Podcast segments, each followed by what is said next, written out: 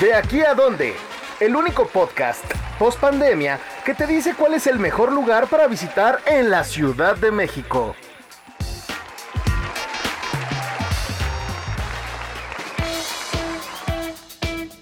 Queridos amigos, bienvenidos a De aquí a dónde, el podcast de dónde ir en el que les damos las mejores recomendaciones de restaurantes, bares, museos, exposiciones y prácticamente cosas muy cool que ustedes pueden experimentar en la Ciudad de México y alrededores. Yo soy Alejandra Villegas, editora web de la revista y les doy la bienvenida. Me acompaña Josué Corro.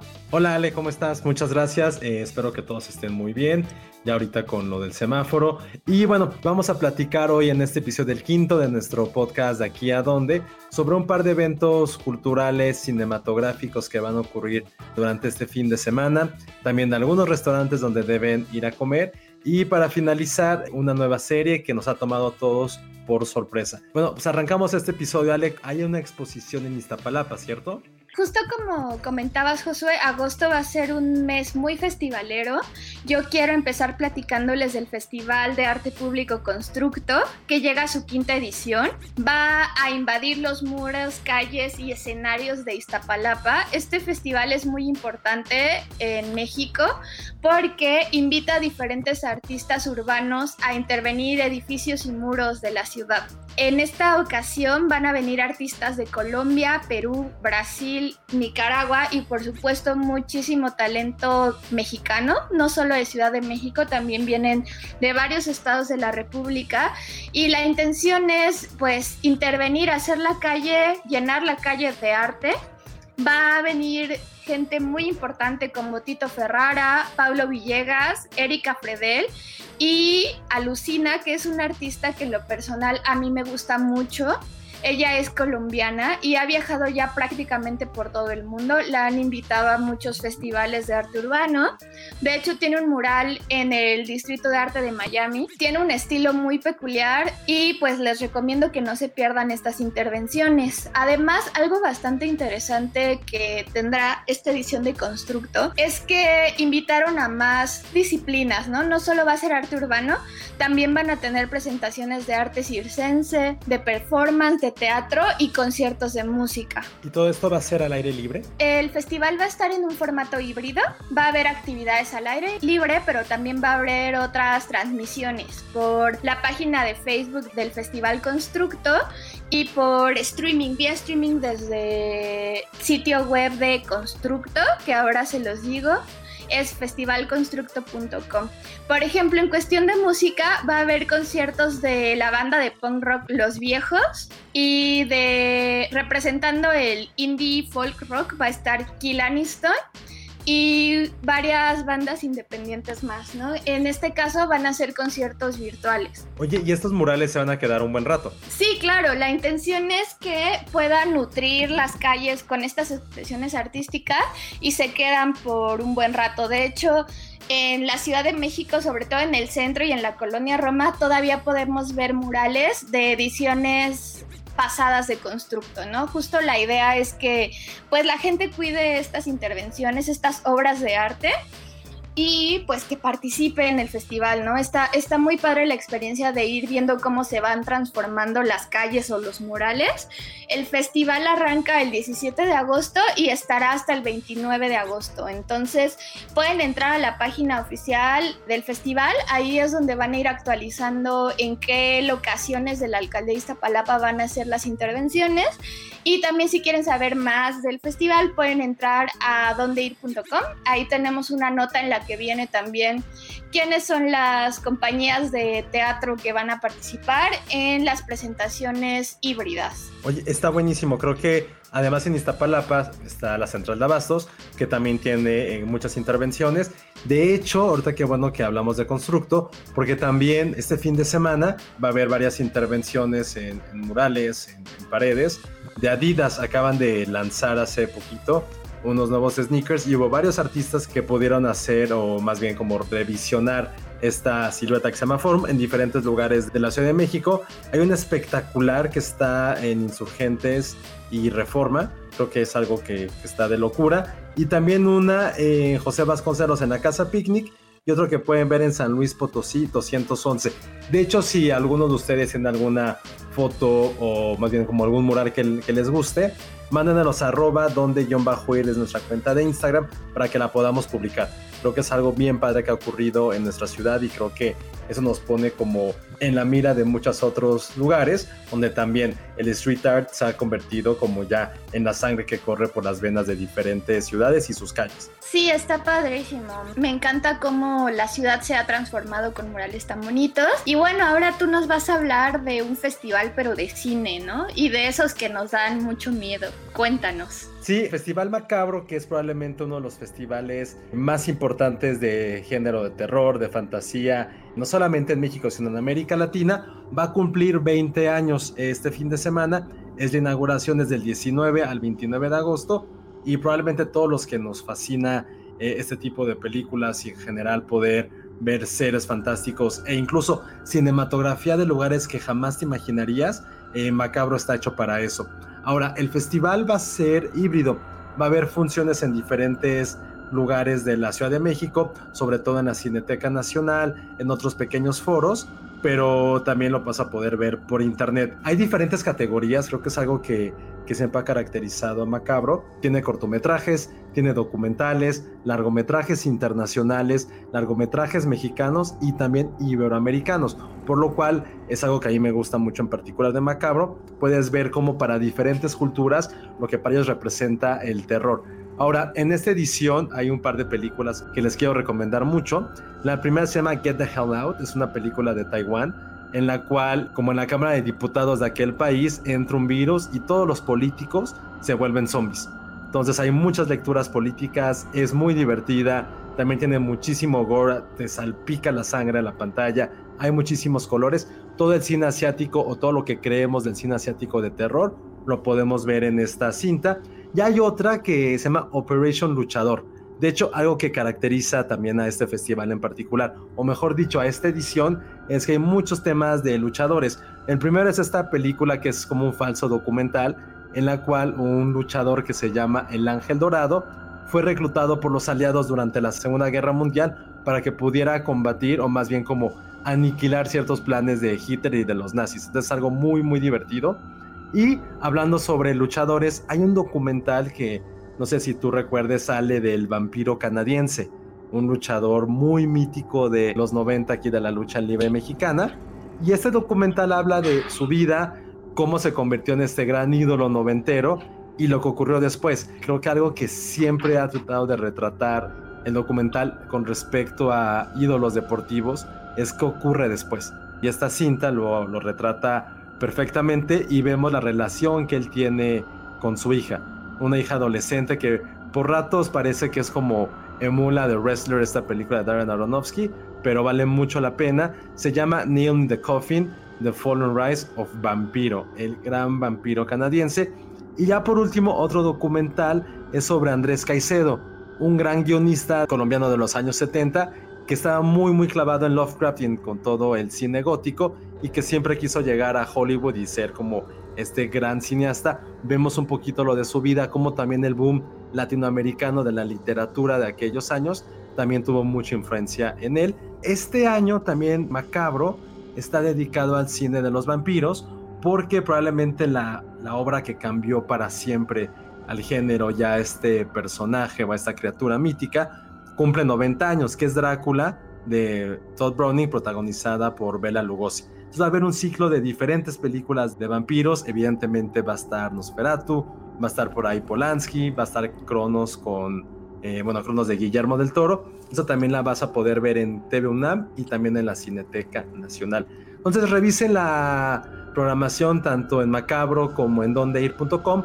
para ver qué películas pueden ir a ver, cuáles pueden ver desde su casa, pero lo más importante es que puedan ver cine de terror, lo puedan disfrutar, sobre todo lo puedan compartir con otras personas. Eso es lo que más más apasiona de este tipo de géneros. Sí, me suena que Mariana, nuestra querida directora de arte, se va a apuntar a todas las funciones de Macabro. Sí, sí, está bien para la verdad. Eh, yo siempre he sido muy fan de, de este festival y e insisto, ahorita que pueden verlo desde casa, en la tele o por streaming, no pueden perderse de esta oportunidad. Y más por el aniversario, traen películas muy buenas, documentales.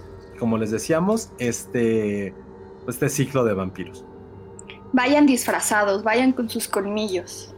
Y con, eh, aunque traigan cubrebocas, no se va a ver mucho, pero pueden ir como con una capa, con mucho maquillaje. Y al fin de cuentas van a saber que son ustedes y pásenla muy bien. Muy bien, además de darles estas recomendaciones de festivales, tanto de arte como de cine, ahora queremos darles algunos tips de nuevos restaurantes que tienen que conocer para ir con una cita, para quedar bien o simplemente si son de estos curiosos que todo el tiempo buscan nuevos espacios, pues ahora les tenemos varias recomendaciones interesantes.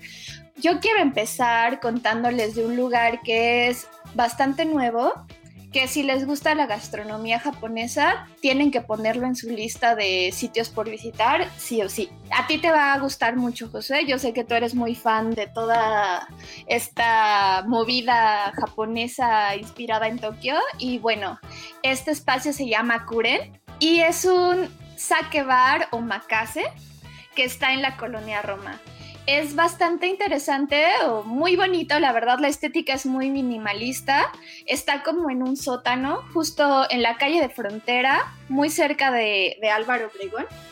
Entonces tú entras y lo primero que vas a ver es como la área del bar, muy casual. Ellos tienen muchas opciones de sake japonés también tienen whisky y ginebra, que como saben los japoneses son muy famosos por sus whisky, sus ginebras y obviamente por el sake. También tienen cerveza japonesa. Tienen una bastante interesante que es una matcha IPA, que es este estilo IPA muy amargo pero color verde y con toques a matcha. Pueden ir ahí a echar el trago con sus amigos, a ponerse al corriente, platicar. La selección musical es bastante buena. Es como estilo lounge, pero también con música contemporánea. Y el secreto, lo más interesante de Kuren es que si ustedes caminan hacia el fondo van a encontrar la sala del omakase, que es dirigida por el chef Siete Sánchez y ustedes pueden ir en pareja o pueden ir con sus amigos, pero deben saber que solo hay siete lugares, ¿no? El omakase es a partir de las 2 de la tarde y dura aproximadamente dos horas, dependiendo todos los tiempos que ustedes quieran probar o comer. ¿Cuántos tiempos hay? ¿O cuántos puedes pedir más bien? Hay desde 8, 12 y 14 tiempos.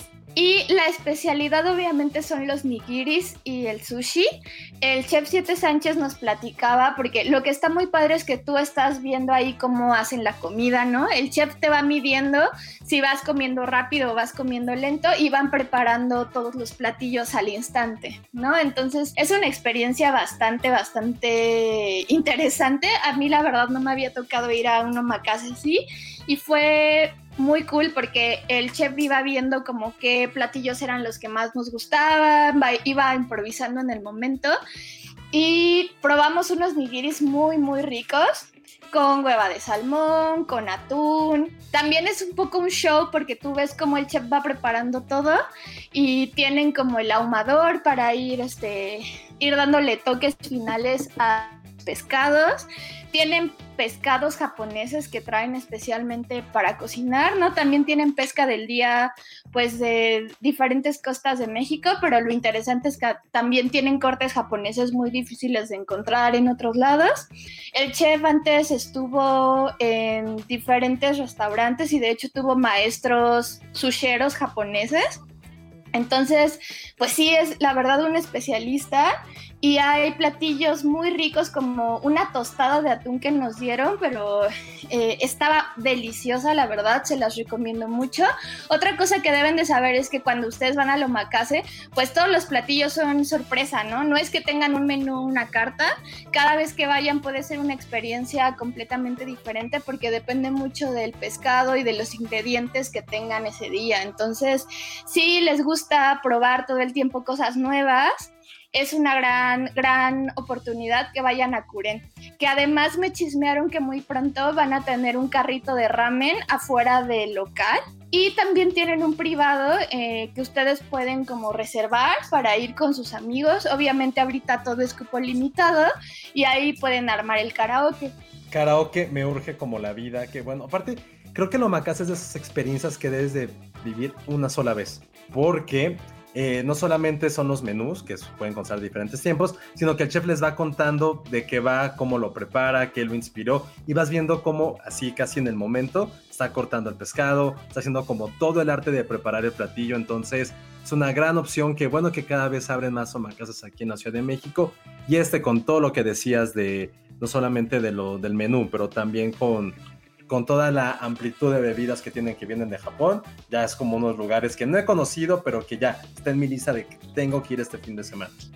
Te urge. Justo de postre nos dieron un, una especie de taquito de anguila que en lugar de tortilla pues llevaba el alga, que sigo soñando con él, o sea, esa combinación entre lo dulce de la salsita de anguila y lo salado me gustó mucho, entonces sí, la verdad tienen que ponerlo en su lista de lugares por visitar muy pronto.